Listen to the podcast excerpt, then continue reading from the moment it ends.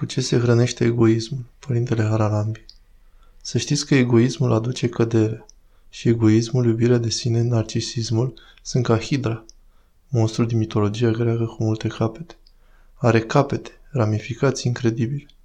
De pildă, unul poate să postească, care e un lucru plăcut Domnului, nu? E ceva foarte frumos, binecuvântat. Dar postul lui poate conține mult egoism. Poate face milostenie pentru a plăcea mult oamenilor. Poate cultiva, de exemplu, iubirea de străini pentru a primi laude din partea oamenilor. Poate să poarte haine sărăcăcioase ca să facă pe ascetul și smeritul. Ei, poate să facă pe mărturisitorul credinței și să aibă în interior o aroganță și o mulțumire de sine incredibilă. Luați aminte, toate acestea pot fi ascunse. Nici el însuși nu le poate percepe. Pot fi părți inconștiente ale simnului său și diavolul poate juca pe degete, iar el nici măcar nu poate băga de seamă. Și poate să creadă că este mărturisitor al credinței, ascet, corect și desăvârșit, însă în realitate să se afle foarte jos. Aduceți-vă aminte de fariseu. Fariseul le face pe toate perfect. Milostenie, rugăciune, totul era perfect și cu toate acestea nu se coboară îndreptat din templu. Cine face aceasta?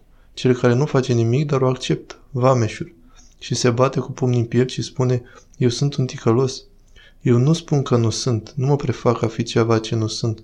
Nu port o mască, nu joc un rol. Sunt eu însumi un ticălos. Și exact pentru că sunt un ticălos și sunt fără conținut și gol, am nevoie de Dumnezeu.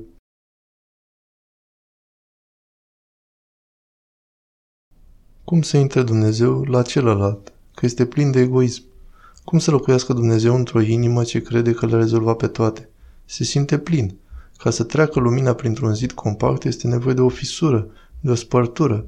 Ca să treacă lumina e nevoie de o fereastră. Dacă nu e o fisură, să te fi zdrobit, nu intră lumina. Dacă ești dur ca un zid, pe unde va pătrunde în tine lumina Domnului? Dacă egoismul tău, încăpățânarea ta, mulțumirea de sine sunt atât de compacte, pe unde va pătrunde Duhul Sfânt și Harul? Spunea Sfântul Paisi într-un mod caracteristic: știi ce este egoismul? E ca și cum ai pune un material izolant în acoperișul unei case. Pe unde va pătrunde Harul? Te izolezi, te însingurezi, îngheți, sufletește. Fiți atenți! Egoismul este ascuns de cele mai multe ori. Nu e vorba de egoismul arătat, cel de-a stânga.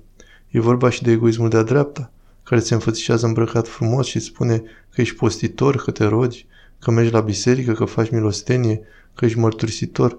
Acum avem mulți de felul acesta. Tu ești mărturisitor, tu ești așa și pe dincolo. Te umfli în pene, se mărește foarte tare egoismul tău și ce vine apoi? Vă voi spune ce vine. Urmează căderea.